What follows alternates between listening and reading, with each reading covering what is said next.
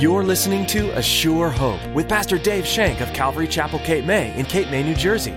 Join us as Pastor Dave teaches verse by verse through God's Word.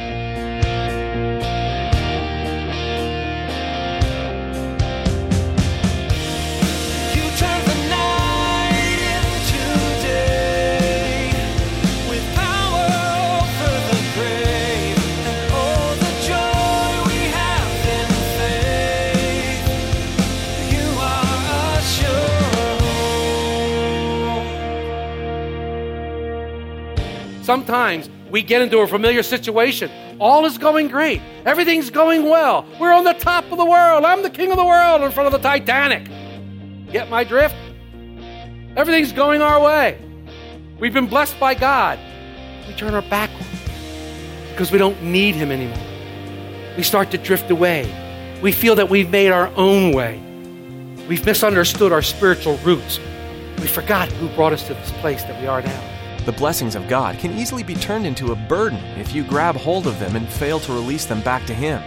As Pastor Dave warns in today's message, the temptation in that place of blessing is to grow complacent and independent and forget how desperately you need a Savior. Now, here's Pastor Dave in the book of Acts, chapter 6, as he continues his message, Witnessing Through History.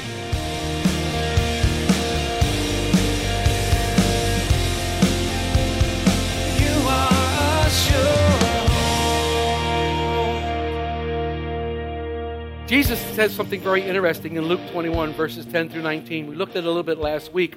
He told the, these disciples that they would be brought before magistrates and kings. And he told them not to worry what they would say. But in Luke 21, 13 and 15, he gave them confidence because he says, when you speak, this is going to happen. But it will turn out for you as an occasion for testimony. In other words, when you're brought before the kings and magistrates, you're going to use this as a time to witness me. You're going to use this in your life. Therefore, settle it in your hearts not to meditate what you're going to say beforehand or what you'll answer, for I will give you a mouth and wisdom by which your adversaries will not be able to contradict or resist. You see this happening in Stephen's life. Stephen wastes no time. Woohoo! Stephen's ready to go, man. He's ready to the charge. He jumps in there and he's given an opportunity to speak the truth into the hearts of the council. This was all the opening Stephen needed. I mean, after all, he had a captive audience. I mean, think about it. Who was the captive and who was the captor? I'm not really sure. Who was holding whom hostage? Not really sure here. Stephen begins to address the, the uh, council, and he says something interesting. In verse 2 of chapter 7, he says, he uses this term, the God of glory. And he said, Brethren and fathers, listen, the God of glory appeared to Abraham. And he ends this speech, when we get to it, in 755, with the glory of God. But he, being full of the Holy Spirit, gazed into heaven and saw the glory of God. It's interesting that the entire time Stephen is speaking to the council, that exact same glory of God radiated from his face. They were witnessing the glory of God in their presence, and they refused to believe it. Although they looked at it steadfastly, they, believe, they refused to believe it. Stephen's face is reminding the council that Israel is the only nation in the entire world that is privileged to have the glory of God as part of their inheritance. Israel had been given the glory of God as part of their inheritance. Look at what Paul says in Romans 9, verses 3 to 5. Paul is lamenting, I mean, really broken up about the Jews, about them coming into the kingdom of God, and he's lamenting. His heart is broken. But he says this For I wish that I myself were accursed from Christ for my brethren, my countrymen according to the flesh, who are Israelites, to whom pertain the adoption, the glory, the covenants, the giving of the law, the service of God, and the promises, of whom are the fathers, and from whom, according to the flesh, Christ came, who is all, the eternally blessed God. Amen. He's saying, I want to give up my salvation. I want to be accursed that they would know Jesus Christ. They've been giving all these good. Look at the things they've been given. They've been given the adoption, the glory, the covenants. They've been given the law. The Jewish people have been given all these things, Paul says. It's a shame, but the glory of God departed from Israel. The glory of God departed from them. In fact, it departed from the tabernacle in uh, Samuel 1 4, 19 to 22. It departed from the temple in Ezekiel 10 4 and 18. But God's glory returned to earth, and it returned in the form of a man, in the form of a child. His name was Jesus Christ, and he was the Messiah, because John 1 14 says, The Word became flesh and dwelt among them. but they rejected him. They rejected the glory of God. They rejected him. In verses 2 to 8 that we read earlier in Acts 7, Stephen speaks of Abraham, whose relationship with God was one of grace and faith. God appeared to him and called him out of the heathen land that he was dwelling in. God called Abraham out of the darkness into his marvelous light of salvation, and Abraham responds by faith, by going. We look at verse 2 and 4a. The God of glory appeared to our father Abraham when he was in Mesopotamia, before he dwelt in Haran, and said to him, Get out of your country and from your relatives, and come to the land that I will show you. Then he came out of the land of the Chaldeans and dwelt in Haran. Here we see the nation's misunderstanding of their spiritual roots. They're starting to misunderstand their spiritual roots because it's well documented and believed that God gave special privileges to those who occupied the land. He gave them special privileges. But unfortunately, the results of those blessings, well, they felt that they didn't need a Messiah to save them. They felt they didn't need this Jesus as Messiah because they had the land. They thought the land was the promise. They thought the land was where the blessings were. And even though the law and the prophets prophesied about a coming Messiah, they viewed that the land they dwelt in was the answer to God's promise. It was their blessing. This is a scary place for us. Things are going too well for Israel. They're in the land and they have what they believe to be God's promise. They don't need a Messiah to save them. Sometimes we get into a familiar situation. All is going great. Everything's going well. We're on the top of the world. I'm the king of the world in front of the Titanic. Get my drift? Everything's going our way. We've been blessed by God, but we turn our back on Him because we don't need Him anymore. We start to drift away. We feel that we've made our own way. We've misunderstood our spiritual roots. We forgot who brought us to this place that we are now. Stephen points this out right to the Sanhedrin. He points out that God promised the land to Abraham, and he revealed it to Abraham even before he dwelt in the land, even before he set his foot there. Look at verses 4b to 5a. He argues this point. And from there, when his father was dead, he, God, moved him to this land in which you now dwell, and God gave him no inheritance in it, not even enough to set his foot on. What is Stephen talking about here?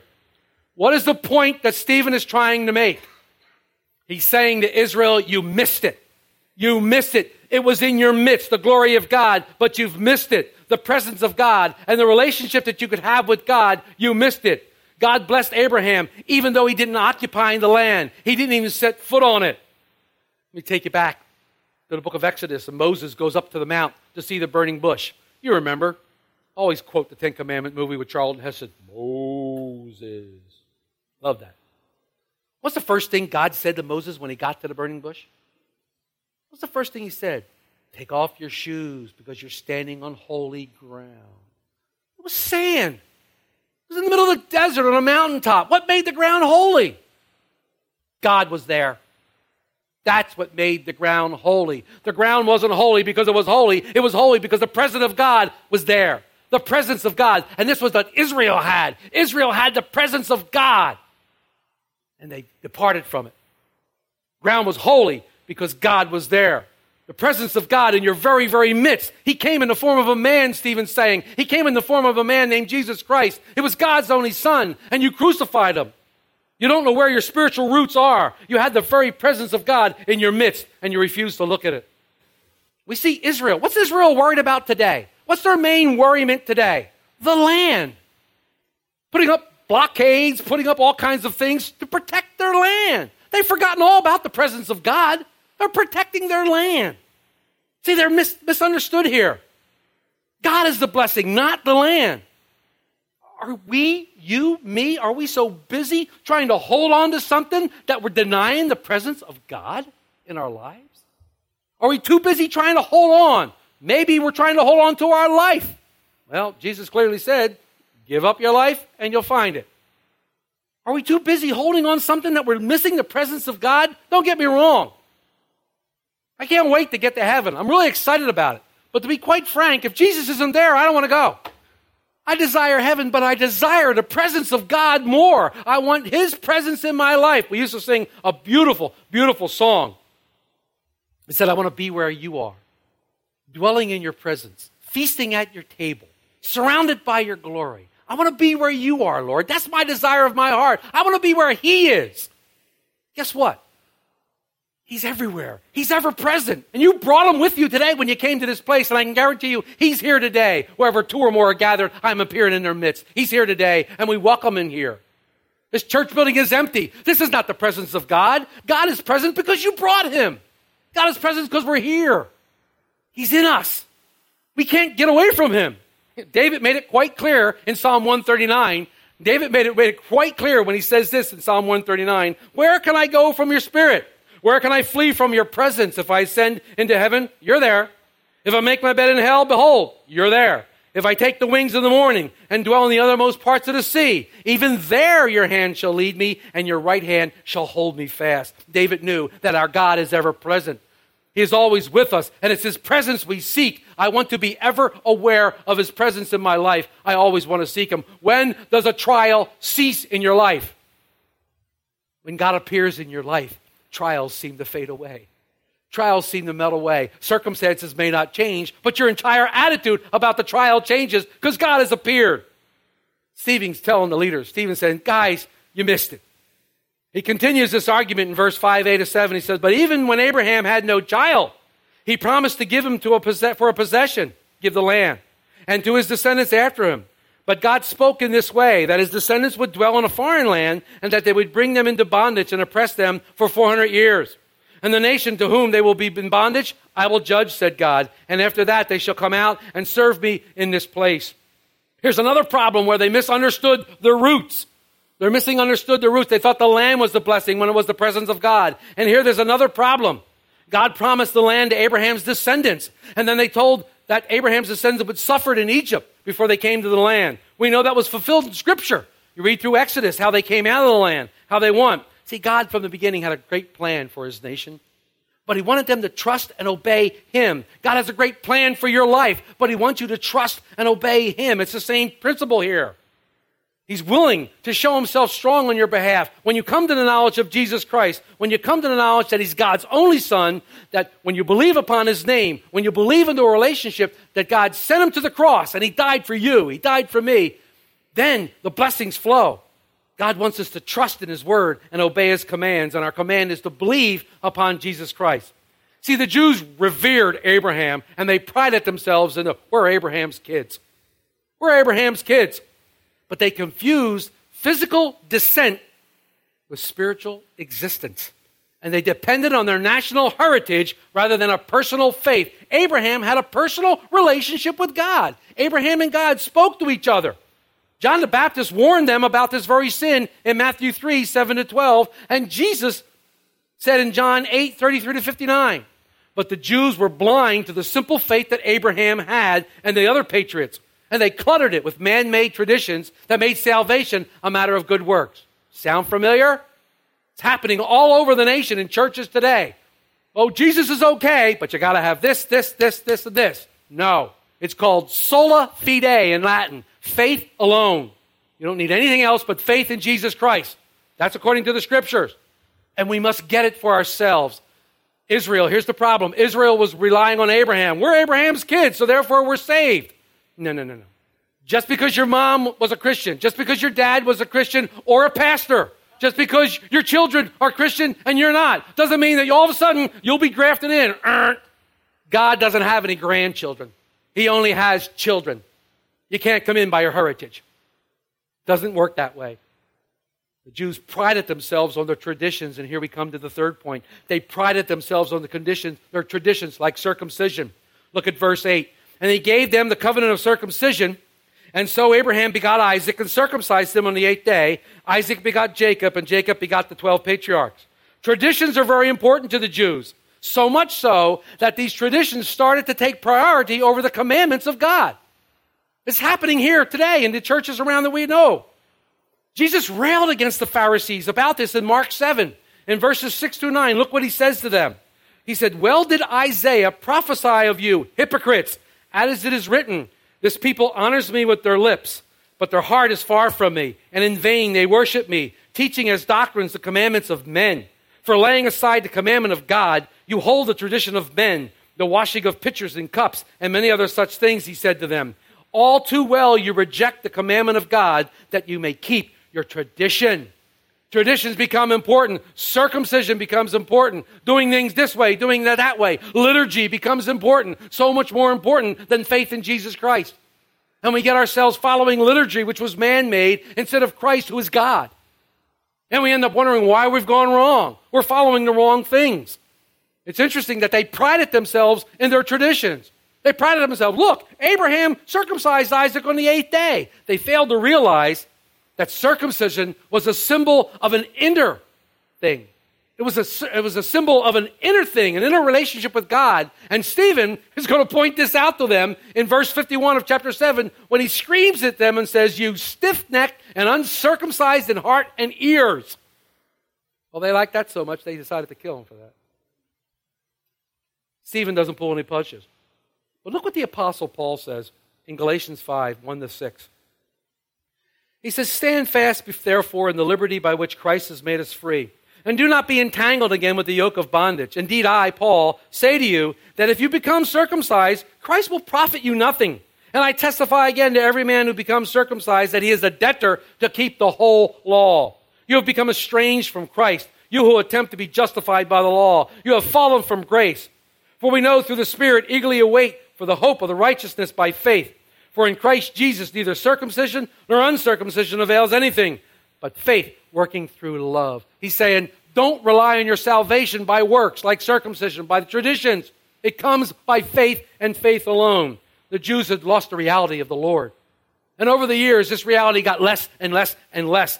And these traditions took over. They took the place of their enjoyment, they took the place of their reality. They've lost sight of the Lord.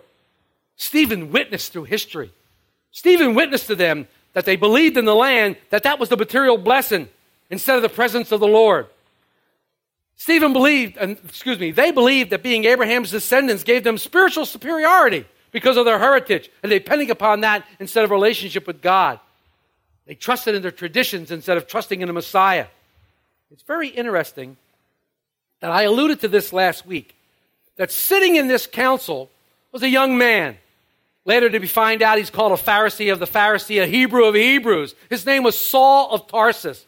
He becomes the Apostle Paul. He wrote the scripture. I just read about this. And I'm sure he's listening intently to what Stephen says so he can write down points. He's going to argue with him and he's going to point some things out if he gets the chance. Paul wanted to defend his God. He was zealous about his religion. He wanted to defend. He wanted to get rid of the, this, uh, rid his country of this new way that was coming on what Paul didn't know during this time that we see at the end of the chapter. We know he was there because he held the coats of those that slayed Stephen and he consented unto their death, it says at the end of chapter 7 or beginning of chapter 8. We know that Paul was there. It's really interesting that one who is so close to God and wants to uphold all these traditions is actually fighting against God fighting against the God, the living and true God? Are you fighting against the living and true God today? Are you upholding the traditions of men rather than his command to believe in Jesus Christ? Are you fighting to hold on to your traditions? Because if you are, you're fighting against God. Paul sees everything that's said. He sees Stephen's face and he's being convicted by the Holy Spirit. The Holy Spirit is just pounding him with conviction of sin, righteousness, and judgment. And it's interesting because in chapter 9, we'll see Paul on the road to Damascus. And all of a sudden, he's knocked off that horse of his, that high, high horse of his. And he asks the right question. He asks the right question. And then Jesus tells Paul who he is and explains to him, Paul, his problem. Let me read it to you. Chapter, uh, chapter 9, verse 5. And Paul said, Who are you, Lord? That's a great question. That's the best question Paul could have asked. Who are you? The Lord said, I'm Jesus, who are you persecute, who you are persecuting.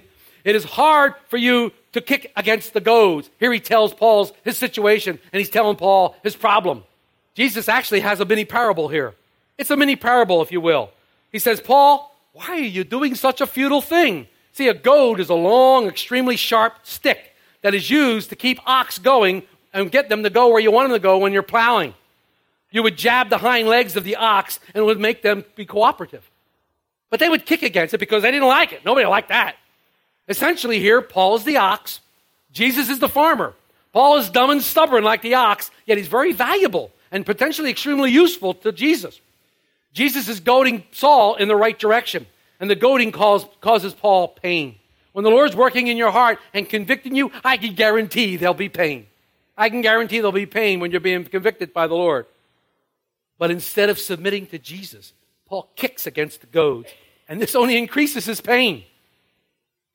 Is it too much to say that if we don't ask the right questions and listen to God's answers, we're acting like dumb oxen? You may be angry at me for comparing God or comparing you to oxen, but God did it. I didn't do it.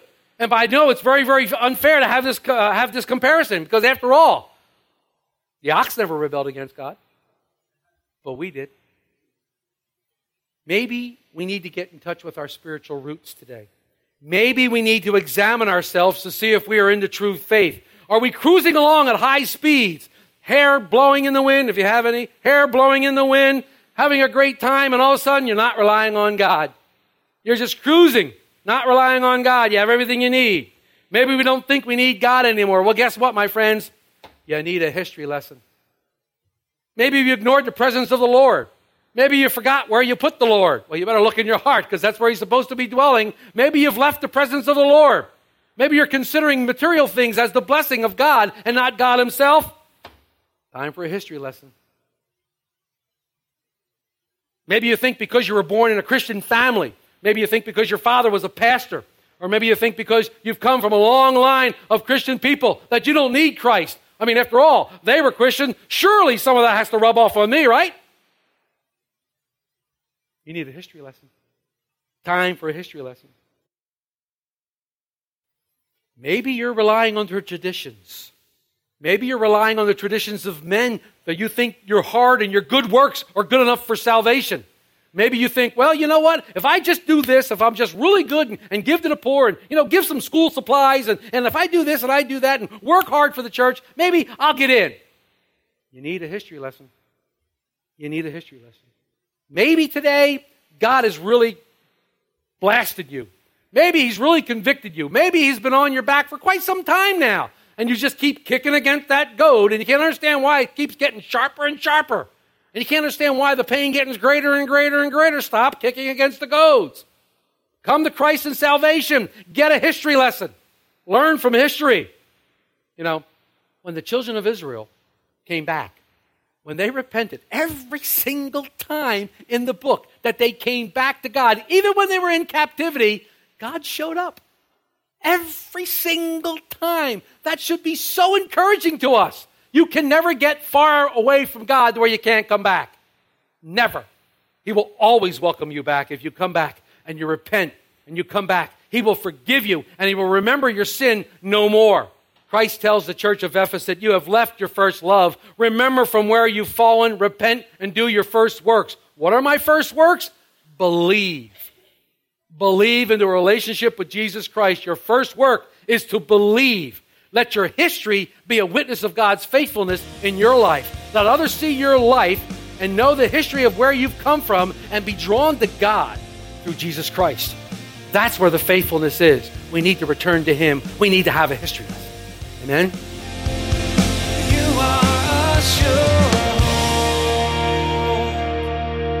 Although our time is coming to a close for the day, you don't have to stop studying God's Word. We encourage all our listeners to spend time daily in the Bible, learning from the timeless text that your Creator has given you.